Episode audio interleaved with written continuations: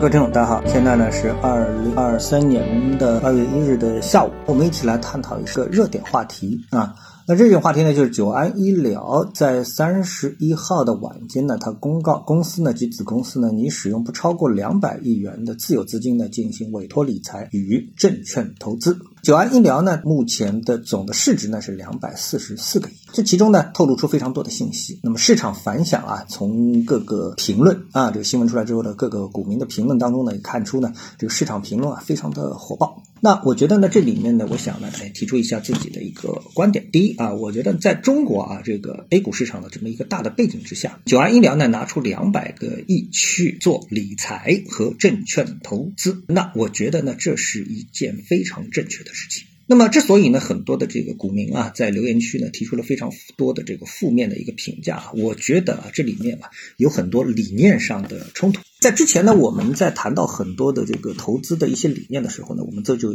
曾经谈到过啊，就是说机构投资者和普通散户投资者，由于他们的资金量的不同，也可以说格局不同，他们的这个投资的偏好啊，会出现非常明显的一个不同。那么我们看到久安医疗因为疫情的原因啊，发了一笔横财，拿到了200个亿啊。那么这种事情呢，在美国市场上，那么一般这个公司呢，它会怎么操作呢？他们有这么几个渠道啊。第一，它可以回购自己公司的股票。那么回购自己公司的股票，它的一个大前提是什么？就是说这个公司的股价目前是被低估的，对吧？那么在历史上呢，曾经出现过这样的一家公司，它上市之后啊，涨到了将近300块钱的价格啊，名字我有点记不清楚了。然后呢，由于这个市场上呢，当时的一个风气啊，就是因为股价下跌嘛，大盘暴跌啊，然后呢，市场的一个风气呢，就是公司呢就纷纷提出这个回购啊。那么大部分公司呢，由于暴跌之后啊，它的股价确实是跌掉了很多的这个市值，股价呢是存在低估的可能性，所以呢这个回购啊就等于是买便宜货嘛，对吧？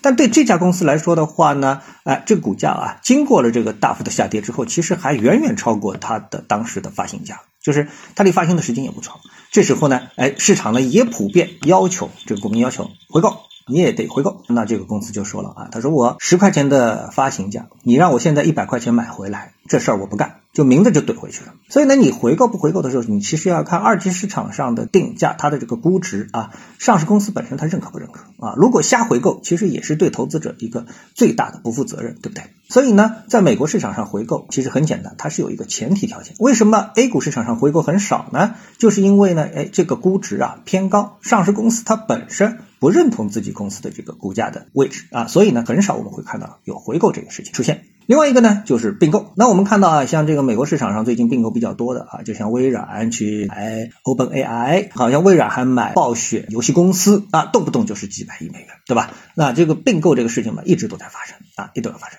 那么并购呢，我们说有横向并购、纵向并购啊，一个呢就是多元化啊，为了多元化，那我就横向并购，对吧？并购不是属于我这个公司原来主业的啊，还有一个纵向呢，就是并购我这个市场当中呢，跟我是同一个方向的啊，所以呢，我们经常会看到啊，这个市场上两个本来都是巨头啊，然后他们还合并，其实呢，呈现出一种垄断化的趋势。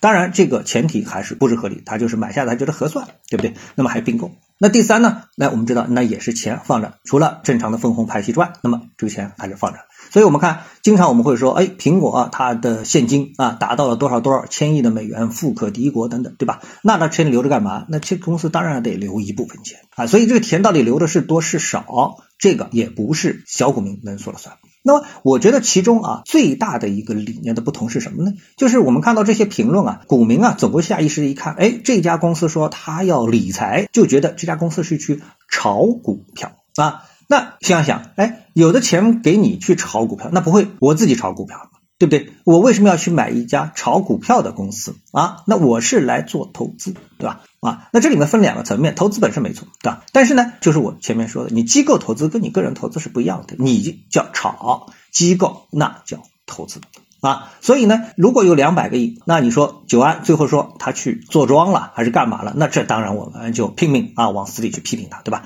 那如果久安拿了200个亿，他去买了银行的理财产品，他去存了大额存单，他一年获得了4到5个%点的很安全的固定收益的这个回报，那我觉得久安大概率他一定会是这么操作。200个亿 ,10 个点是20个亿 ,5 个点是10个亿，对吧？ 5% 的投资回报已经超过了我们市场上绝大部分上市公司的回报。